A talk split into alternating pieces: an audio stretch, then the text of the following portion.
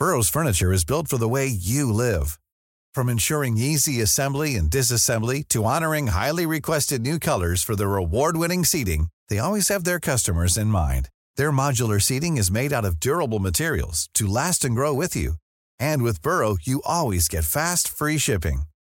Get up to 60% off during Burrow's Memorial Day sale at burrow.com slash ACAST. That's burrow.com slash ACAST. burrow.com slash ACAST. Many of us have those stubborn pounds that seem impossible to lose, no matter how good we eat or how hard we work out. My solution is PlushCare. PlushCare is a leading telehealth provider with doctors who are there for you day and night to partner with you in your weight loss journey. They can prescribe FDA-approved weight loss medications like Wegovy and Zepbound for those who qualify. Plus, they accept most insurance plans. To get started, visit plushcare.com slash weight loss. That's plushcare.com slash weight loss. Millions of people have lost weight with personalized plans from Noom. Like Evan, who can't stand salads and still lost 50 pounds. Salads generally for most people are the easy button, right? For me, that wasn't an option. I never really was a salad guy. That's just not who I am. But Noom worked for me. Get your personalized plan today at Noom.com. Real Noom user compensated to provide their story. In four weeks, the typical Noom user can expect to lose one to two pounds per week. Individual results may vary.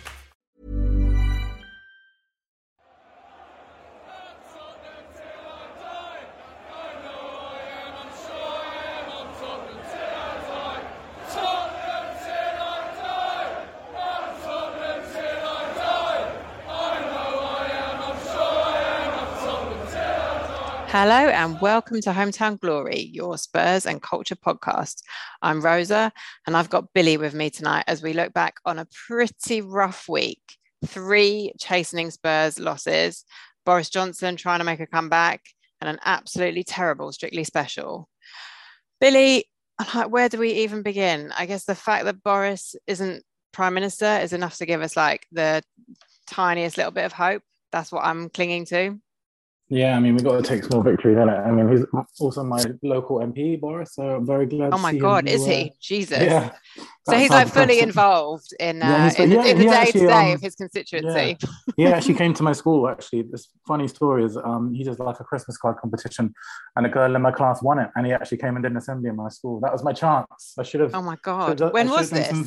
It's like, I think it was like four years ago now. Yeah. And uh, I, he was there right in front of me. I should have should have done something. This is it. Obviously, can't say on air, but I should have done something. Yeah, but this is like the you know, baby Hitler. exactly. That was my baby Hitler moment. But yeah, he's nowhere near. Thank God. I mean, not yeah. that the alternative is much better, but you know. This is it. It's just it's just like the smallest of small victories. I think we're just like one step at a time. Um, where do we want to begin? I guess with the game that we just had to witness. Now, like I was talking to Ollie about this, and he said to me, there's only like one of two, it's only one of two things with Newcastle. Either we absolutely smash them or we lose. There's just no in between. And I feel like that's right. And I feel like that game I've seen a million times before. Yeah, and I think that that was it for me. Like I was I was leaving the ground, and by the time I was at like the beehive, I was over it. Like mm. I've just seen it so many times. Like it's like sort of you're in a relationship where you've been cheated on like 26 times. Like the 25th time, the 26th time just merge into one. But it's like it doesn't really have any kind of effect on you anymore. And the, the most frustrating thing for me is Newcastle. I know we'll, we'll, get into this later, but Newcastle are getting like all these plaudits and saying how brilliant they were and they're a brilliant team, but they didn't. We gave them that victory, which mm-hmm. is really, really disappointing. We like handed it to them on a plate, and that is the, the sad thing. Like it just hurts a lot more when it's not from you know we've not come up against a better opponent and they've blown us off the park, which maybe you could possibly say against Man United, who are a much better team than us on the day. But Newcastle, we just handed it straight to them. Like, oh, it was so frustrating. I mean, I've been thinking about this a little bit though, and I feel like one of the things I've always clung to as a Tottenham fan, because over over the years I've I've supported this team. I've seen us lose quite a lot. And I've always said, and I feel like we all do believe this, that if you lose, it's all right as long as you kind of go down fighting. and you play well and you get and you know and then you're just like unlucky or you're beaten by a better team. But i don't know man. Is that really true? Like just losing's fucking think, shit isn't it? No yeah, it is. It really is. But you know i can hack losing sometimes I, I, you know it's going to happen all the time it will happen to every single team every single mm-hmm. season that's fine it's just like the the way that we lost is like pathetic like and the, the, the disappointing thing was when we went 2-1 up and the stadium started going crazy. Everyone was like buzzing. We just did nothing after that point. We did absolutely nothing from there. Mm. It's like, what what is going on, like mentality wise? And I know this is the reason why it's so frustrating is because it's the same sort of mentality issues that we've had over the last five, six years. and when you might break it down and look at it, it's, it's probably because it's, it's mostly the same players doing the same things under a different manager. What was Mourinho? that that that quote that he had a couple of years ago: different players, uh, same coach, different players, same coach, whatever it was, or um, same coach, different players, whatever it was. Um, and that and that's what Tottenham are at the moment, really, because it's the same group of players that have been letting us down over the last few years. And um, yeah, so what you know, what's really going to change? Well, we've you know maybe that is the crux of all this is that we don't really have different players, so we're not really seeing different outcomes. Yeah, and I guess that makes sense, much as I don't want to admit it. It seems like because I, I'll be honest with you, I didn't I didn't watch it because I was out with the kids, and by the time I got home, we were two 0 down, and I just thought, you know what, I just I don't have the energy for this. But obviously, I discussed it at length with Ollie afterwards, and he said that actually the problem, like the midfield, was good, and even like up front, we were okay. It's just the defense, and I guess the defense is the sort of longest serving players, yeah, really, isn't it? And, and, you know, we're we're big, big fans of Eric Dier on this podcast. You know, he's been a brilliant this season, without doubt. But the last couple of games, he's just sort of I don't know what's wrong. I think the problem might be that we just don't have anyone that can rotate with him at the moment. Like he's he's playing every minute of every game. And you know, we need someone else that can so he can have a have a week off sometimes, have a game off, because you can't play a player every single game of a four competition season and expect them to be able to perform at high levels. Um, and you know, he's suffering because of it. And then obviously, I know we've spoken a lot about how brilliant Hugo has been this season as well, but the last you know, handful of games, he's looked really poor and he's costing us big decisions. Going back to that Arsenal game, your North London derby.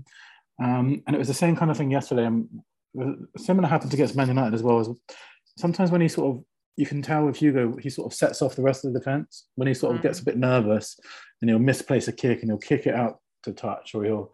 I think against Man United, he kicked it straight to a Man United player, and obviously in Newcastle it was much worse than both, all of those things because he ended up completely losing the ball in a challenge which he shouldn't really have gone for. Um, and then it just sort of sets off the nerves of the rest of the defense, and it's. It makes them all really jittery. It does. It really does. Yeah. It also sets the crowd off as well. The crowd, you know, the crowd respond badly to it, and then every time he's got the ball at his feet, there's like a whole nerve, nervous energy in the whole stadium. Um, yeah, and but we've been seeing that for the last five years. Um, so it's strange. It's a strange one. But I love Hugo so much, like, and I just don't.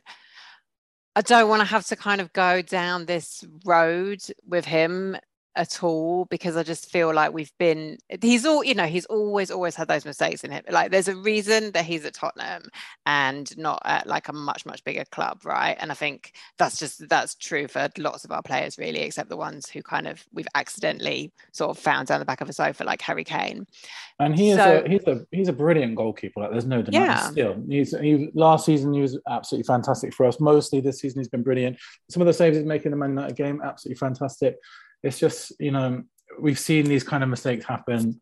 Um, and is it one of those things where we just live with it and, and move on? Or do we start thinking at the age that he's at now do we not start thinking it's maybe time to start thinking about what happens next maybe with him? Um, and not be a knee-jerk and say we need to get rid of him or anything like that because he's he is a Tottenham legend um, and he's our captain and all that kind of stuff. But even just taking into account his age mm. he's going to start declining rather than getting better. And maybe we're starting to see that in a bit more apparent ways than we would like to admit. But maybe this is sort of the start of the decline. I hope it's not. Though. I hope it's not. I mean, it is inevitable, really. I suppose.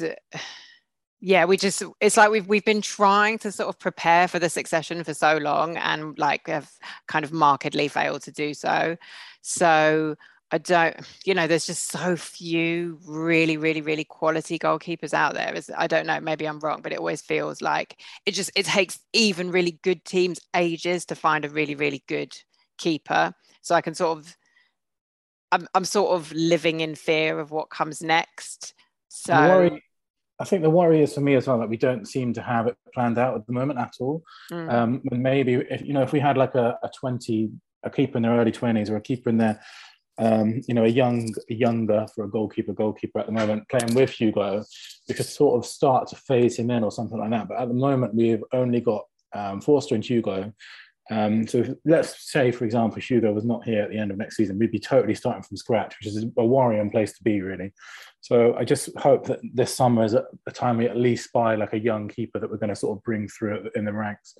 Um, because even if Hugo plays another couple of seasons, like he's, he's going to have what two, three seasons at the very most. He's like he's 36, for God's sake. Yeah, I mean, even in January, maybe it's. I mean, that'll be the sort of January transfer window is one we really need to start thinking about quite soon, isn't it? Much as I don't enjoy those periods, um, I also feel like the kind of England call up has got into Eric Dier's head a little bit.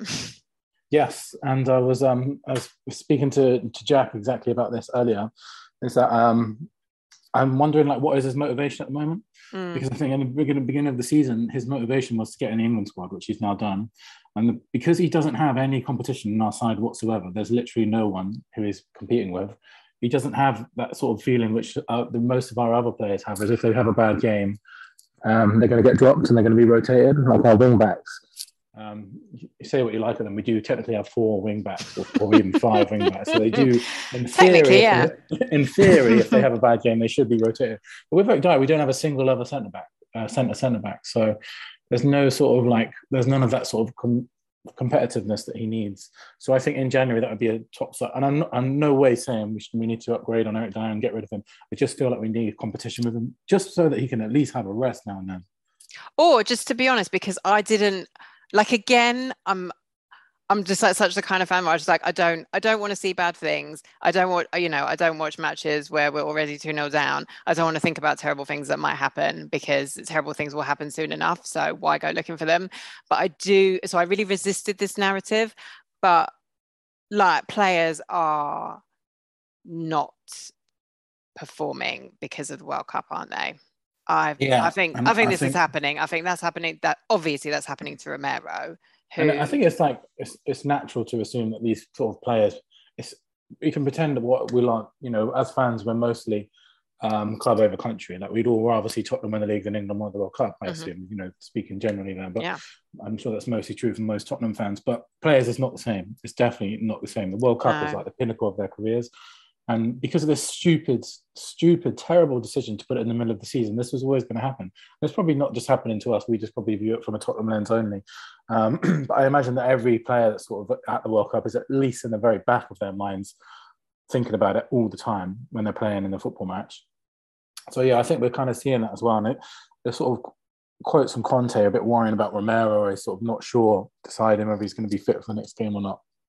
And you know that is mainly just down to the World Cup which yeah. is quite sad, really. But it was inevitable of this terrible decision to do it in this place of place of the season. It's just this is it, isn't it? I do. It has just been this week. I do feel like it has been the triumph of evil in so many ways. Like that that fucking club newcastle i'm sorry i just i will i will never ever get on board with whatever you know their fans can say whatever and they can pretend that they've been so hard done by and that they're allowed to like enjoy all of this money and the success that will inevitably come with it. But no i'm sorry like the regime they've been bought by is utterly criminal. And i hate to be a kind of broken record talking about like morality in football but honestly like you just you could see it like all of the coverage is just about how like newcastle are a club you know on the up or back to where they're supposed to be. And there's always just like this little caveat about like saudi arabia and human rights and yada yada yada. And it's like that's what we're that's what we're seeing around that club. That's what we're going to see around the world cup. And it's just the world cup is like the starkest example of how that thinking and that lack that total lack of morals, that total lack of care for not even just fans, but actual human life has just ruined absolutely everything. I don't know. I, I sort of feel like I'm taking that from a very kind of petty perspective, but I really, it just has ruined everything, hasn't it? Yeah, it has. And I think a couple of things are disappointing. Firstly, in how much that it's all been swept aside with Newcastle. Like the media have just totally ignored yeah. it. Like, and now.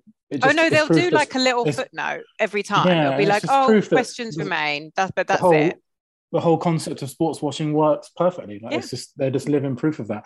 And then there's Eddie Howe who kind of pretends that he doesn't get involved in the moral side of things when someone asks about Saudi Arabia. But when people are talking about Jurgen Klopp shouting at a, an official, he gets involved and says, you know, shouldn't be happening in football. Like he's just a pathetic, weak character yeah. that's been sort of lapping it all up. Um, so yeah, and I know it sounds petty because we've just beaten them, but I'm sure we'd be saying the same things even if we'd won.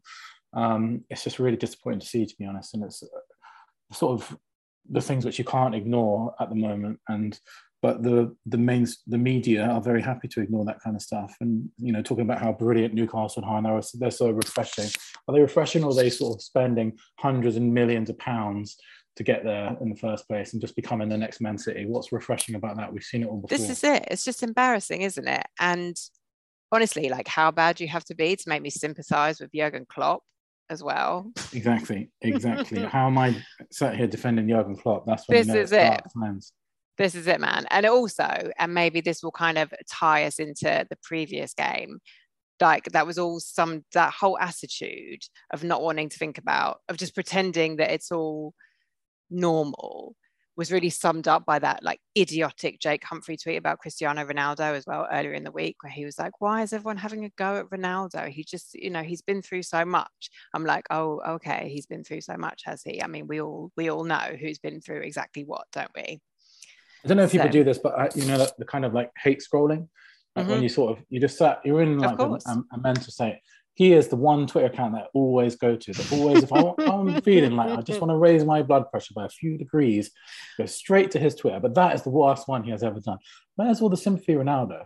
Oh my God, just listen to yourself, man. He's not going to go on your podcast, mate, so shut up. But also, you know, you know what has been uh, the stories that are out there about him, you know. And it's this absolute refusal to to admit it and just to, to act as if nothing happened and to expect everyone else to go along with it. Um, but that, I suppose, was probably the one good thing that happened on Wednesday night against United, watching Ronaldo just kind of storm off because everything else was uh, really depressing. Yeah, again, as we were saying at the beginning, small victories. We've got, to, as Tottenham fans, we've got to take them when we get them. Small, small victories. So let's be honest, we don't get any big ones. So we really don't. No. Um, that do you know what? I was thinking back over our podcast last week, and this whole week has just been like classic Tottenham. Of I feel like everything we said last week, we're good. Conte's got an emotional connection with us. He's here to stay. Um, it's all good. It's all coming together. We're like a properly professional side. We've had a wobble, but it's all going to be all right. Um, the three five two is working, and I'm pretty sure absolutely everything, definitely everything I said last week was proved completely wrong this week.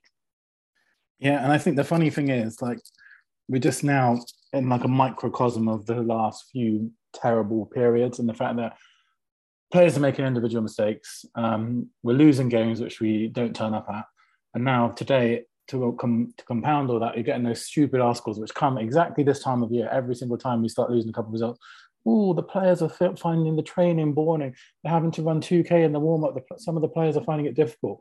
It's just like classic Tottenham. It happened under Nuno, it happened under mm-hmm. Pochettino, mm-hmm. it happened under Mourinho. These idiot players who are sort of leaking to the press. Oh, we have to run 2K today when we're before a game. We don't like it anymore. But Conte's, you know, is repetitive in training.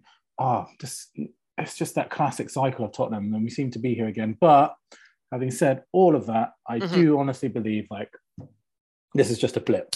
Um, I, I, I, love you so much, Bill. I love you so much. Like, I, do think that. I just, I think like Newcastle, for example, we're missing Romero, we're missing Højbjerg, we're missing yeah. Kulusevski. Yes. Well, three have been over the last 18 months, they've been three of our best players. And you can overthink things. You can think that, oh, is Conte, this is this like the end of Conte, or, or is it just the fact we're missing three of our very best football players?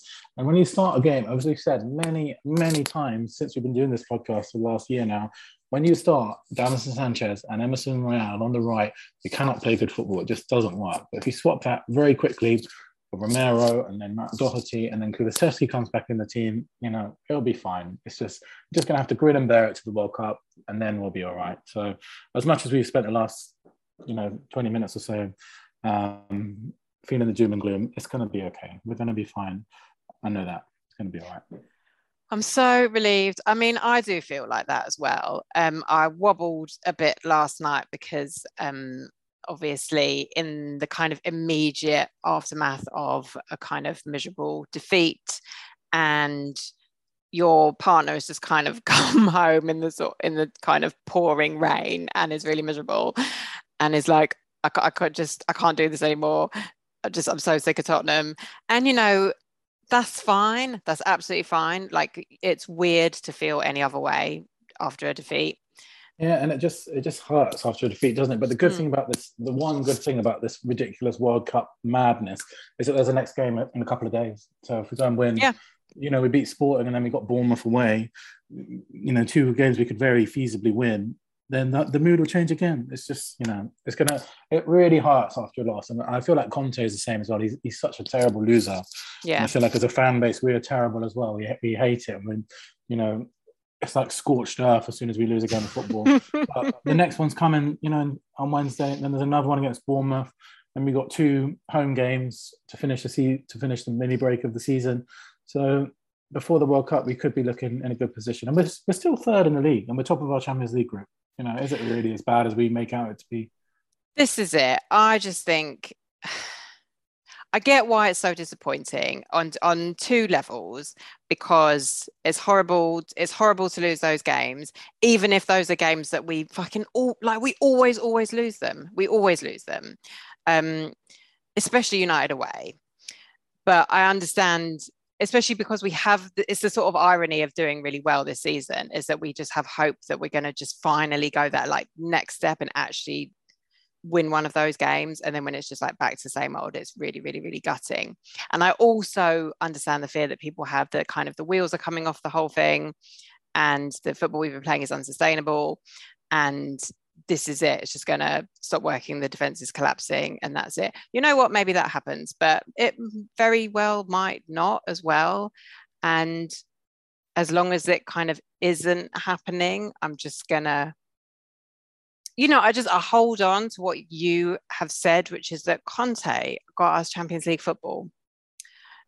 In a season in a season where we had Nuno for ten games. And he wasn't even here this time last year. Nuno yeah. was still our manager at this point. Like, I think it was about Halloween when um, I think that Man United game was a Halloween weekend. Like we still had Nuno at this point in the season last year, and we finished in the top four.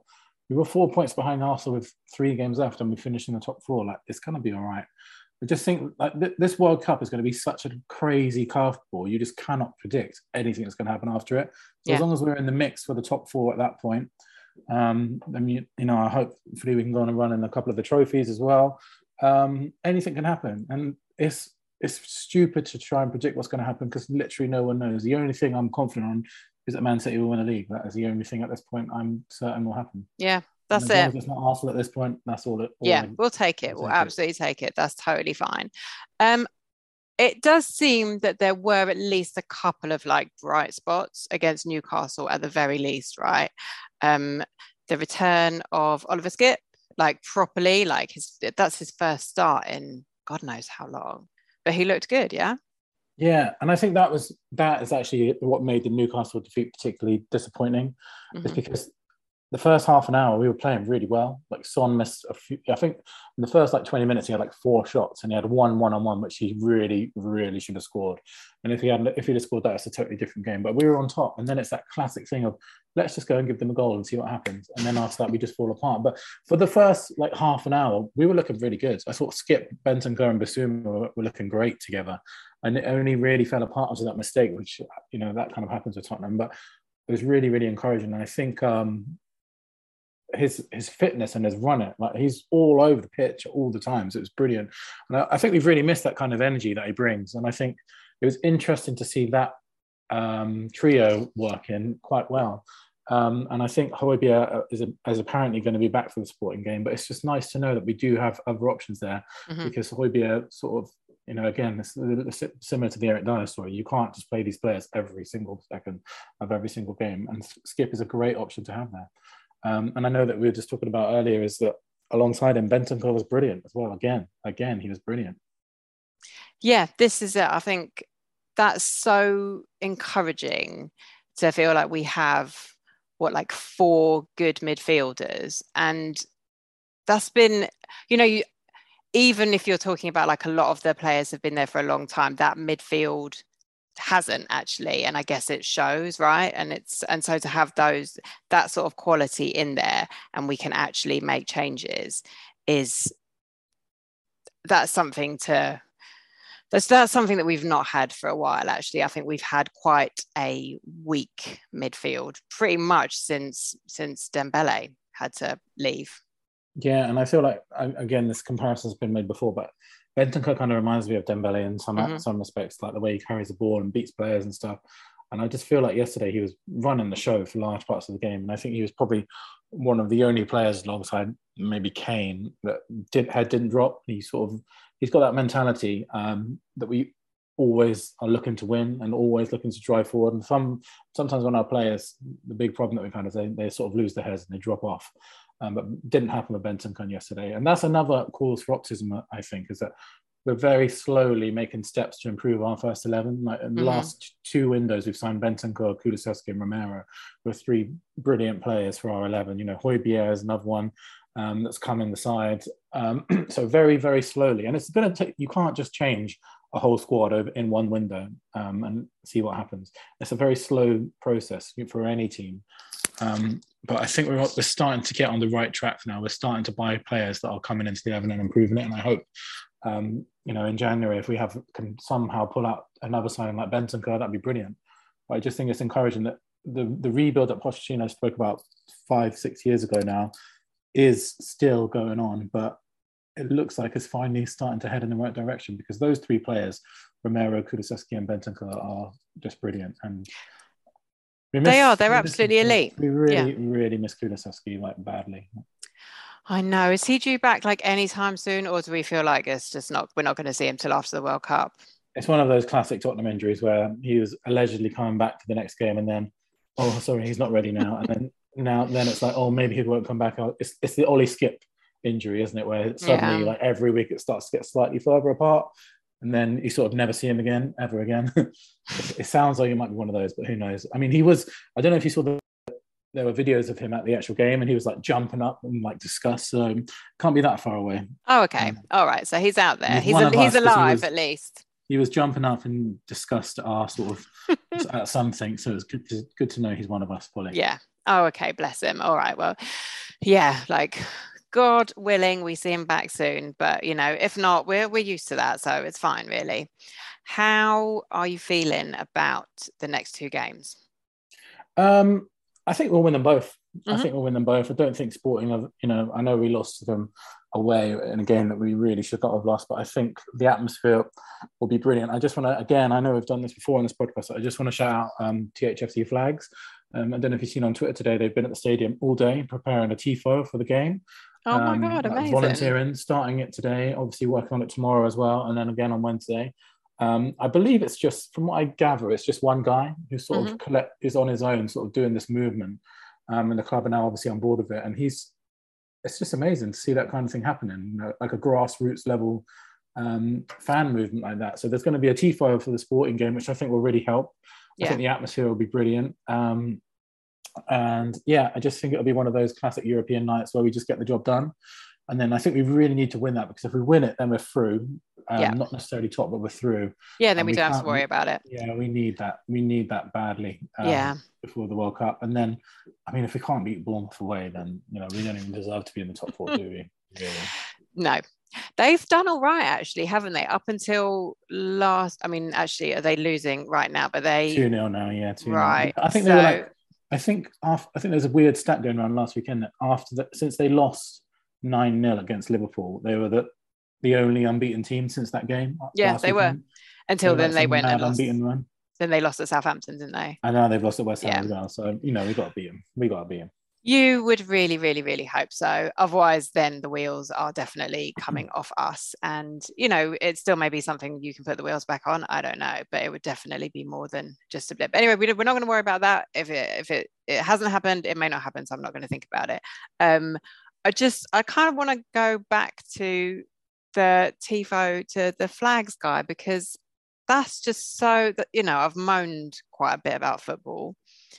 And that is just so lovely, isn't it? Just like one person just being like, I feel like this is what we need. And it's not a fucking sponsored thing.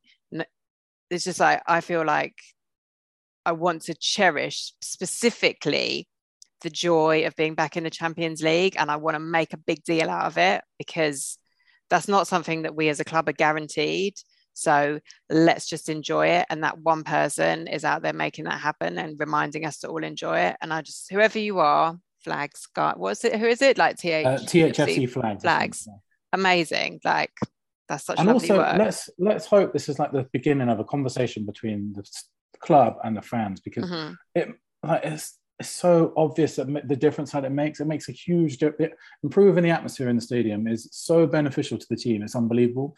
It sounds like you, you have like this millionaire, um, billion pound sport. You you wouldn't imagine that the fans in a stadium could have that bigger influence on it, but it really does. Like we see it all the time. Yeah. So let's hope that this is a, Like a- Conte's talked about it. Exactly. The con, you know, Conte speaks about it all the time. The players talk about it all the time. We saw Gary Neville talk about it when we beat Arsenal last season. Hopefully, this is the start of a conversation because we need to improve the atmosphere at times, um, and hopefully, this is a start, a small step in the right direction that the, club can open a dialogue with the fans. How can we improve the atmosphere? What kind of steps can we do? And if it's you know making cheaper tickets for for younger younger people, if it's having a singing section, if it's having safe standing encouraged from more areas of the stadium, if it's putting people together that want to create an atmosphere, then that's great. Let's get a conversation going with the club. Um, but I th- I think we'll see on Wednesday. This is a really positive step, and hopefully just the very first step in that. Yeah, I absolutely love that. And I totally, totally, totally agree. Right now, we're going to get on to what I think is going to be my absolute favorite bit of this pod, which is rolling in the tweets this week. Um, we're discussing, we we were just having a chat about how we deal with the inevitable disappointments of being a Tottenham Hotspur supporter. And one of those many ways is by having a very grown up, of course, tantrum. So, Bill, do you want to um, read out what we asked people to let us uh, to tell us? Yeah. So we said the last two games have been incredibly frustrating. For rolling in the tweets this week, we want to hear your best Spurs tantrum stories. What has made you most angry and what did you do? And here are some of our amazing responses. So, um, a couple of common themes, a couple of common games that come up through these. I'm just going to start from the beginning. And Gary says, during the Champions League game versus City, when Sterling scored, I kicked over the iPad that was perched on a little table that I was watching on, had to sheepishly pick it up when I heard there was a possibility of an offside goal. Um, I was actually at that game, and our friend of the show, Tom, I had left at that point when Sterling scored. I was pretty much halfway at the stadium. Our, our friend Tom, he messaged the group chat and said, well, they're checking for offside. And I literally legged it back in to make it. So I know exactly how you feel. I did exactly the same thing um, for exactly the same game. Uh, Steve Smith says, as a 16 year old refusing to go to school as the Goons had beaten us in the Littlewoods Cup semi final in 87, still feels painful typing that. Lived in Enfield, so he was either Spurs or that lot. Tough time. I think we can all relate to that one. Uh, Grumpy, great name, um, very appropriate name, says at Old Trafford in December 1996 for Man United versus Leeds, listening to BBC Radio 5 to hear how Spurs were doing at Newcastle. And there's been another goal at St James's Park on repeat as Spurs lose 7 1. Each goal greeted with a louder, oh, fuck off from me, from the amusement of Man United fans around me. Um, Sock formation. A friend of the show, Tim, says, not a game, but when a certain somebody, let's call him Cole Samble, joined Arsenal, I snapped the head of the little Corinthian figure I had of him and threw him out of my window. My brother came home and found him lying there on Kelvedon High Street. I can definitely relate to that. One of my favorite, I remember an old tweet, from, I tried to find it, but I can't find it. An old tweet. Um, some guy was talking about how when he was a kid, his dad came home on the day that Sol Campbell signed and he uh, ripped up his this kid's autograph and the kid started crying and his dad said to him one day you'll understand son and that's always stuck with me that that story i always remember that and it's so true as well Um, Spurs song says nothing will ever top the 3 4 capitulation uh, or 4 3, whichever you look at it, versus City in 2004. I do believe this game comes up a couple of times. Three days later, me and my dad received a letter from the club saying we've been reported by the stewards for abusive language and kicking seats at full time. We moved to the shelf the next season, still makes me angry. Uh, FPL FPL Bo says flounced out of the pub when Blanc scored from United with Spurs leading 3 2. Got home and found out we lost 5 3. Uh, that one I love because that's such a like preemptive flounce. you know, you just know what, what's going to happen. That was my brother's first ever game at the stadium. So great introduction. Uh, Mark says, I love how specific some of these memories are. That's how you know you're really angry when you remember like an FA Cup replay from 2007. So Mark says FA Cup replay versus Chelsea when Shevchenko fluke won in 2007-ish. Went home, kicked over the litter tray housemate had got for a stray cat she decided to adopt. Next day, the cat had gone. Poor cat. Wow. All actions have consequences, Mark. All actions have consequences. Here we go again. Great time to bring it up as well. Very personal. Mavericks versus 7 1 versus Newcastle. Allan Nielsen scores a late consolation, looks at an imaginary watch as if to say he's still got time. Turned off TV, marched upstairs, punched the wall, nearly broke my hand and stalked in my room. Did I mention we are having a birthday party for my dad at the time? Classic. Um, G Lewis 92 says, when Chelsea equalised during the Battle of the Bridge, I pulled all the cushions and blanket off our sofa and threw them one by one down the hallway. Um, family of the show, Oliver says, aside from the time I thought City had knocked us out of the Champions League, so I turned off the telly and just shouted, it's not fair. Only yesterday, I stormed off from the ground in a half, not paying attention to where I was going and completely got lost in the Tottenham suburbs. I'm sure one of our hometown glory members knows exactly what happened after that as well. Uh, Benny says again from that same 7 1 Newcastle game, I was walking down Walthamstow Market in a Spurs top that day. Every stall I passed, I was given grief by the owners and told the score was worse than the stall I just passed a minute ago. That game is haunting us this weekend, and you know, just because we just played Newcastle, I think. Now, this one is mad. So, Kevin Pierce says, My first son was due to have Campbell as his middle name. Luckily, the ultrasound was wrong. My daughter got a different middle name, and less than one month later, Judas left. Would have hated putting him up for adoption.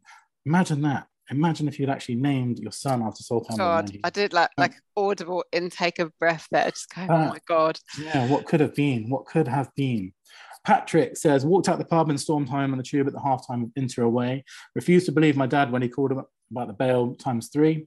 Patrick threw a spring roll at the wall when I got home because I missed it. There you go, very specific burst of anger there involving a spring roll. Uh, Paul Sandy says 97 Worthington Cup final, throwing out the house was thrown at my nan when we said it's only a game, dear. It was two days later I was let back in and wrote a letter of apology. Shout out to your nan. you can never say it's just a game. Never. It's no, just like that is, that's absolutely that incendiary. Yeah. Yeah, that's what my mum always says to me and my dad after. She goes, "Oh, well, it's just going. Oh, I bet you wish you didn't go. Oh, it just spoils my absolute blood." My mum's yeah. always done this thing of of like she walks in and and like has a look at the score and goes, "Oh, that's not good, is it?" Yeah, same. I know exactly that. I know exactly that. And it just, there's nothing wrong with that as a phrase either. It's, a, it's not even a bad thing to say, but it just boils the blood. Yeah. Just rubs you up the wrong way. Dean says a 4 0 home defeat by Burnley in the league quarter final. Um, quarter final in the early 80s had me tearing down in the 1982 final squad poster from my wall and swearing I would never support that accursed team again. Yet 40 years later, here we are, are well. So as we were talking about mini cycles earlier with like Mourinho, Nuno, Pochettino. This is all just one big cycle, isn't it? It's all one big cycle of talking Tottenham. Um, and Johnny says, being 3 0 up against City in the FA Cup and then being reduced 10 men only for them to go on to win 4 3. One of many times I question myself why I'm a Spurs fan and what I did in the previous life to deserve this. And I believe that is what we all do every single day. But at the same time, we just would not change it, would we? I mean, we might change some of it, I guess. Would we though? Would we really, or do we love this? Is it now? I think we love it. Do you know what? Actually, just going through those tweets and some of like the other rolling in the tweets that we've had, we people just the fact that they remember all these things, it just makes me think we we actually love this a little bit, don't we? We are masochists, really. It's what we're it's what we're all about. Like some of those tweets just absolutely just killed me. Have you got? Hang on, have you read out Jim's one?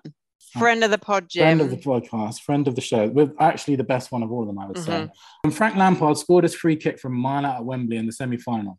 Stormed out the ground from the top tier, got to exit and realised I'd left my wallet and keys under the seat. Had to slink back and pretend I'd just gone for a wee. Now, those of you that know Jim, that sums him up absolutely perfectly. Um, and I think that is my favorite one of all of them. So thank you very much, Jim. You're a legend. Yeah, I don't think we can we can top that really. Um, I will happily add a couple of my tantrums though to it because one of them was as recent as Wednesday night, where um, I just fucking hate United so much, and when we can see like I was already on edge. And I think I'd already stormed off at the first goal.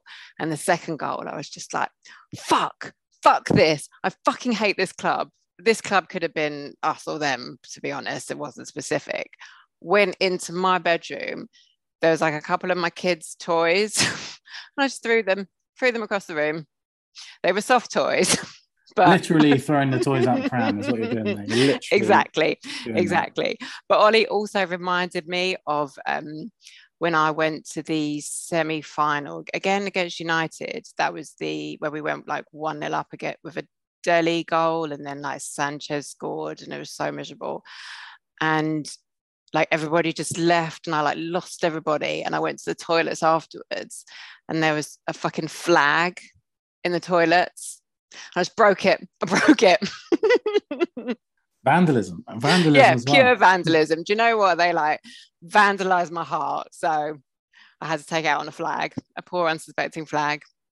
Yeah, I had one as well, which is my um one of the games that someone mentioned earlier. So obviously, those of you that know me know I I, I essentially lead like a double life. So I've got my normal my life, my Tottenham life, and everything like that, and then I got my teaching side of things where I, I keep them very very separate for obvious reasons. Um, and I've watched one game with the teachers in my you know my whole time of being at the school that I'm at. And it was Tottenham versus Chelsea, the Battle of the Bridge. That's the only game I've ever watched with the rest of the teaching staff.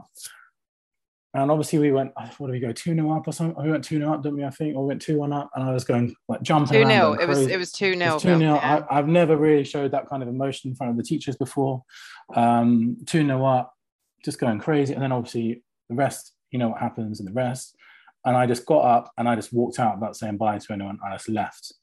And I thought, if I just go, then they can't, you know, they, they won't see the, the sort of the anger and the reaction to it. So I, what I went, I, I left the pub and um, I walked a couple of streets away and I just sat down on the floor and just like put, had my head in my hands. Didn't cry, didn't break me.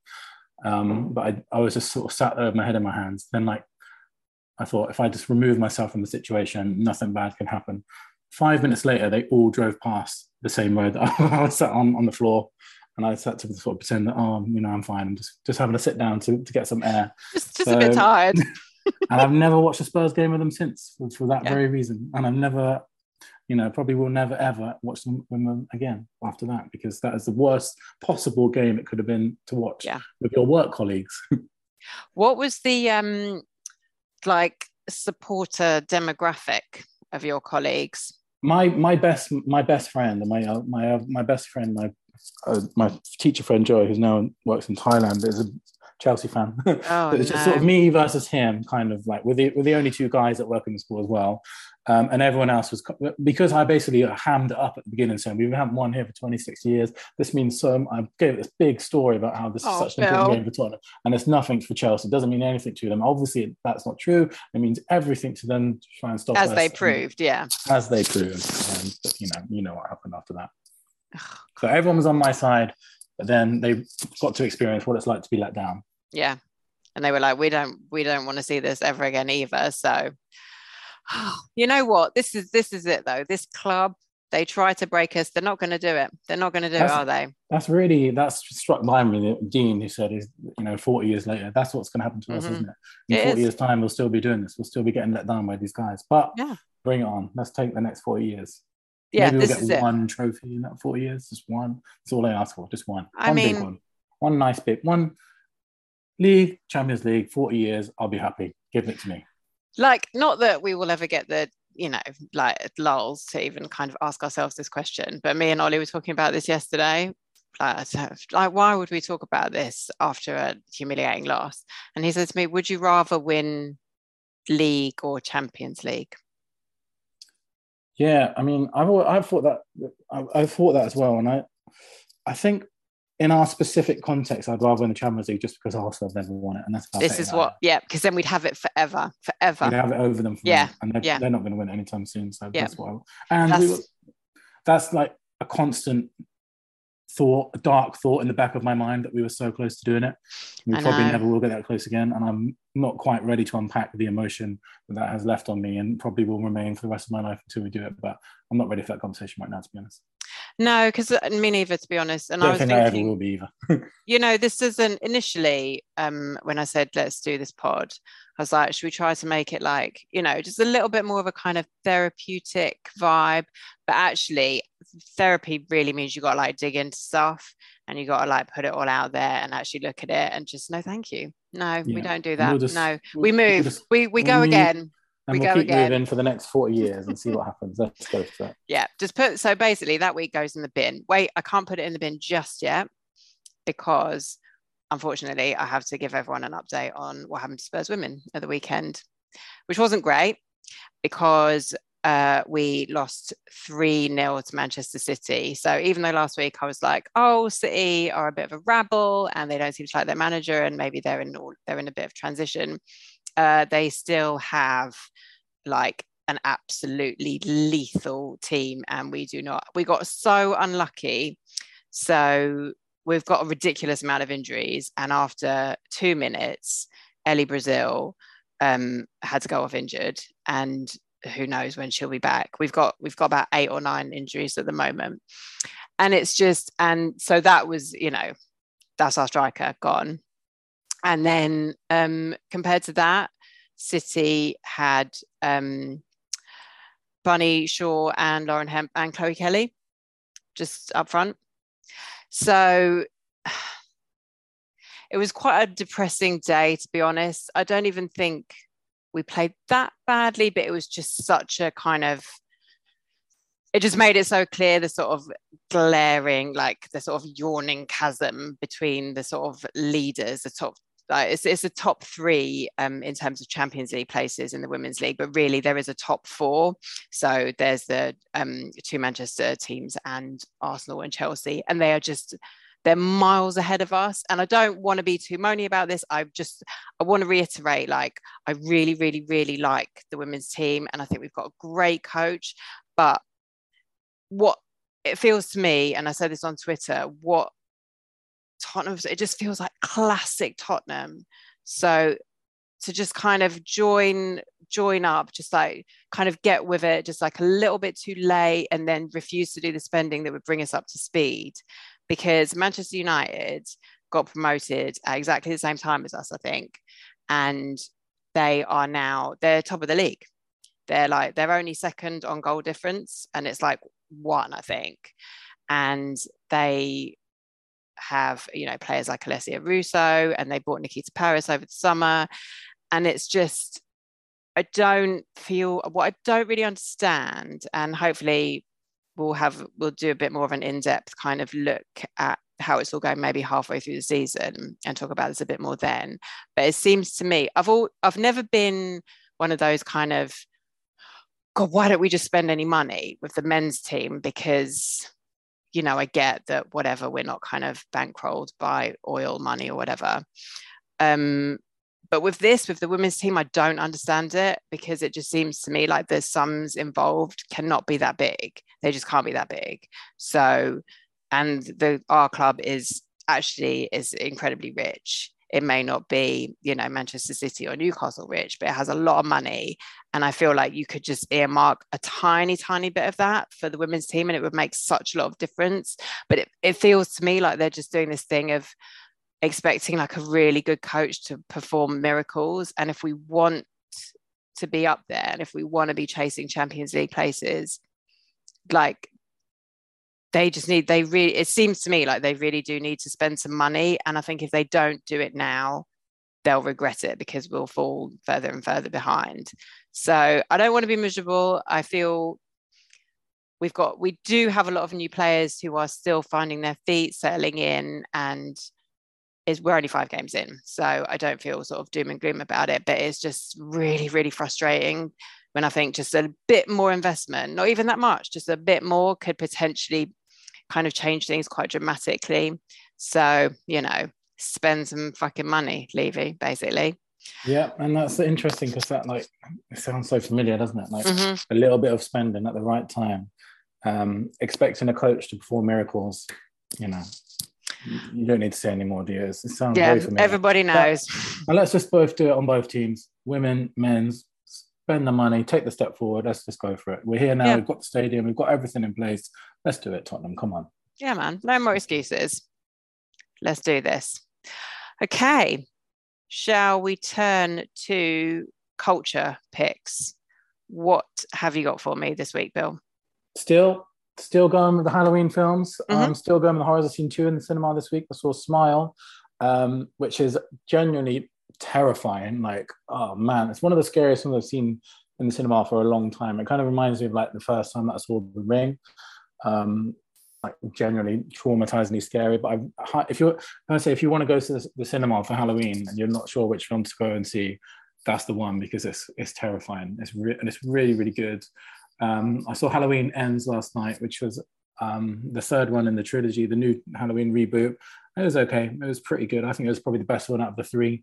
But the one that I would recommend is Smile. That's, that's a really like proper horror film that is going to absolutely scare the hell out of you um, which is exactly what you want for Halloween. Um, I'm also going to, in between our next episode, try and watch Pearl, which is the prequel to a film I spoke about last week, another horror.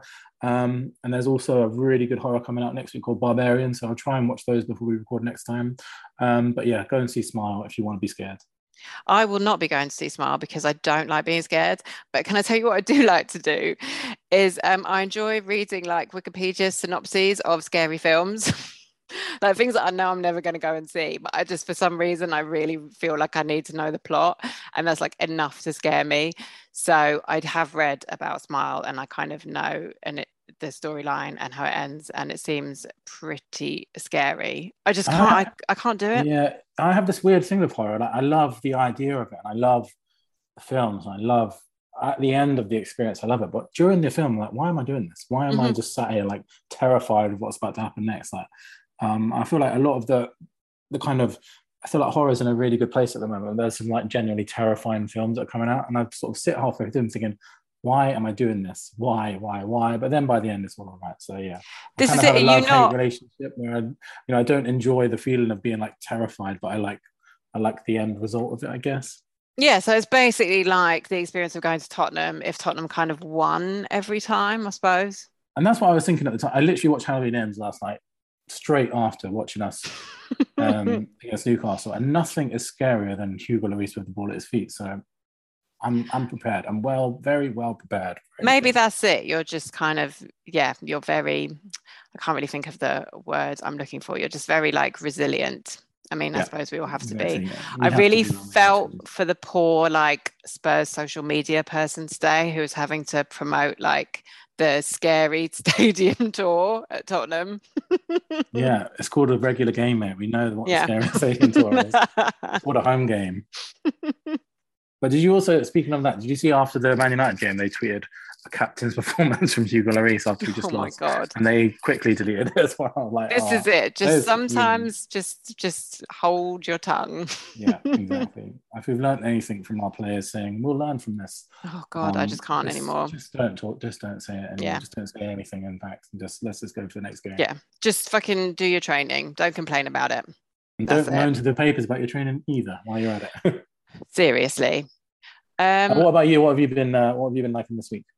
Yeah, I was. I have not been enjoying Strictly, as I mentioned earlier. It was an absolute disaster of a weird, like BBC. They said they were celebrating the BBC being hundred years old by making all the dancers dance to theme songs from BBC TV shows. So you literally had people dancing to the casualty theme tune. And as you can imagine, it like did not show them to any advantage. So it was pretty terrible, highly unenjoyable experience. Don't do that again, BBC. Thank you very much. Um, I have still got to catch up on the finale of House of the Dragon. So I think next week we'll probably once everyone's been, back. Yeah Obviously, I'm yeah. like a casual observer because I don't watch it, but it's been really good, right? I've seen literally everyone, pretty much everyone exclusive say it's been amazing. I don't, I haven't seen it, but everyone seems to be very happy with it. I'm pretty happy with it. I have some I have some quibbles, but you know, when don't I? Um, but I'm very, very, very excited to watch the finale. So I'll talk about that next week. Um, just watched well, we have both just watched the trailer for um the new Ant-Man movie, which I'm yes, very excited about. Quantumania. So. Yeah. yeah. I'm like very, you know, we've talked about this before, like Marvel. We is it are we in phase four? We just the the last episode of She-Hulk was the end of Phase Four. So. Oh really? Oh, we're yeah, now in Phase Five. We're now in Phase Five officially. Yeah. Oh, I okay. I don't so, think. Black, I think Black Panther is in Phase Five. I may be wrong on that. It's either so, Black Panther is either the end of Phase Four or the start of Phase Five. One of those two things. Right, right, right. Okay, because Phase Four has been like quite wobbly. Let's be honest. Um, some good things, some real messy things. But how are you ever? I suppose you just can't really top like Infinity War and Endgame, I guess. So it was oh, always going to be a struggle. Yeah, Black Panther is the end of Phase Four. Sorry. Oh, okay. So, so they uh, could turn um, it. They could turn it around. Yeah, I think okay. they will as well. I think that's mm-hmm. going to be. I think that's going to be the first film since Infinity War and Endgame that is on that kind of level. Like, I think Spider Man was an incredible experience, but not necessarily a good film, if that makes sense. It was just yeah, everything that happened was amazing for like fans, but I probably won't go and like rewatch it loads of times or anything like that. It's just like you had to see it once and that was amazing. Mm-hmm. But I think I have a feeling this one's going to be really good. I really do. It looks the trailers look amazing. Yes, they do. I'm very wobbly about the prospect of um, no Chadwick. That's my yeah. Yeah, it does. You know, I mean, uh, you just can't imagine how they've had to deal with that. Like even as on a human level, like how yeah. how they can how they've dealt with it on a human level. But um, yeah, I'm excited for it. I think it'll be good. Yeah, it's also going to be really sad, obviously, because obviously they show like the graffiti of him and stuff. It's going to be oh really god, it's going to be really gut wrenching, isn't it? It is. It is. But Quantumania phase, looks yeah, quite different, right? Overall has been a bit meh, hasn't it? It's like it's just uh, been, it's been a real mixed bag. There's been some yeah. like amazing stuff, but it's I think it's also been this kind of weird, just setting up Phase Five, loads of it. Yeah. And I get, and I've you know maybe that's just that's just all Disney stuff now, isn't it? Everything is just kind of setting up the next thing. But that but Phase Four has really felt like that. But when like, I when I did. Moving when I heard um, Kang in the the Ant Man trailer, I was like, oh yeah, man, yeah. this is really. He's just sort of got that presence, hasn't he, man? I'm, I'm in for that. He's Whatever's so going on, good. I know they're going to build like the whole phase around him, pretty much, in the next two phases, even. But yeah, I'm in for him. Like he's just got that presence, like the, the same thing that Thanos had. Right? Yeah, I want to see this guy. I want to see what's happening here. So yeah, I'm, I'm buzzing for it now. Yeah, this is it. I feel like um, and also Paul Rudd is just such a delight and always has been that kind of you'll never you you kind of can't really mess up with him. And actually now that i think about it like michael douglas as well and michelle pfeiffer that's like a quality cast really. Yeah so, and actually i went to see um i went to see black adam at the weekend um mm-hmm. oh yeah and it just reminded me that sort of mid-level Marvel is much better than high-level DC. it's fine. It's fine as a film. It's it's no. It doesn't touch the size of any Marvel at all. Like the worst Marvel film is better than it. So yeah, it's just that franchise is just a mess. The um, DC they, universe. They've even basically got this like they've basically got Ant Man in it, like this uh, Atom Smash, whatever his name is, essentially the same character. It's just like, oh, it's just not good. it's not good at all. Yeah, I saw like someone tweet like I really appreciate the fact that The Rock has just spent the last however many weeks just like saying this is going to be amazing, and then essentially did like the human equivalent of not the not the human equivalent. He is human, the like movie star equivalent of like trying to do a backflip and failing. yeah, but such a I'm such a stand for The Rock that I went to see it anyway, and I will, Are you? Do you love it? Yeah, when I was when I was growing up, he was I was a massive wrestling fan. he was like my idol, so um, I'll go and see every single thing that he ever does. But really? this was not good including like all the Fast and Furious and the yeah. various like spin-offs. And I'm in the bag okay, for all of them. Yeah, yeah, You know, he's my guy. I love him, but he's not. You know, DC. This is isn't. Yeah, this this isn't the one. This isn't the one. But yeah, I'm super super excited for Ant Man, even though I didn't actually really look as to when it was coming. Oh my god, I've just realised that the thing, the big trailer we have to talk about, of oh, course, oh, shit. is. Yeah, I know what you're say. Yes, you know what I'm going to say. Succession. Succession. Oh, just that man, that that trailer is exactly what I needed today. You know, when you're, mm-hmm. talking about coping strategies and like getting over Tottenham, yes, that's what I needed. I needed something like Succession to come back at this time, and just oh, seeing the guys back together, hearing like hearing Brian Brian Cox do the voice and everything. Oh man, I was so in, in it was only like 20 seconds or something, but it was that's like enough. Yeah. That's enough. That is enough. And just seeing like the three walk together against obviously the, the whole series is going to be those three against those, you know, the rest of them.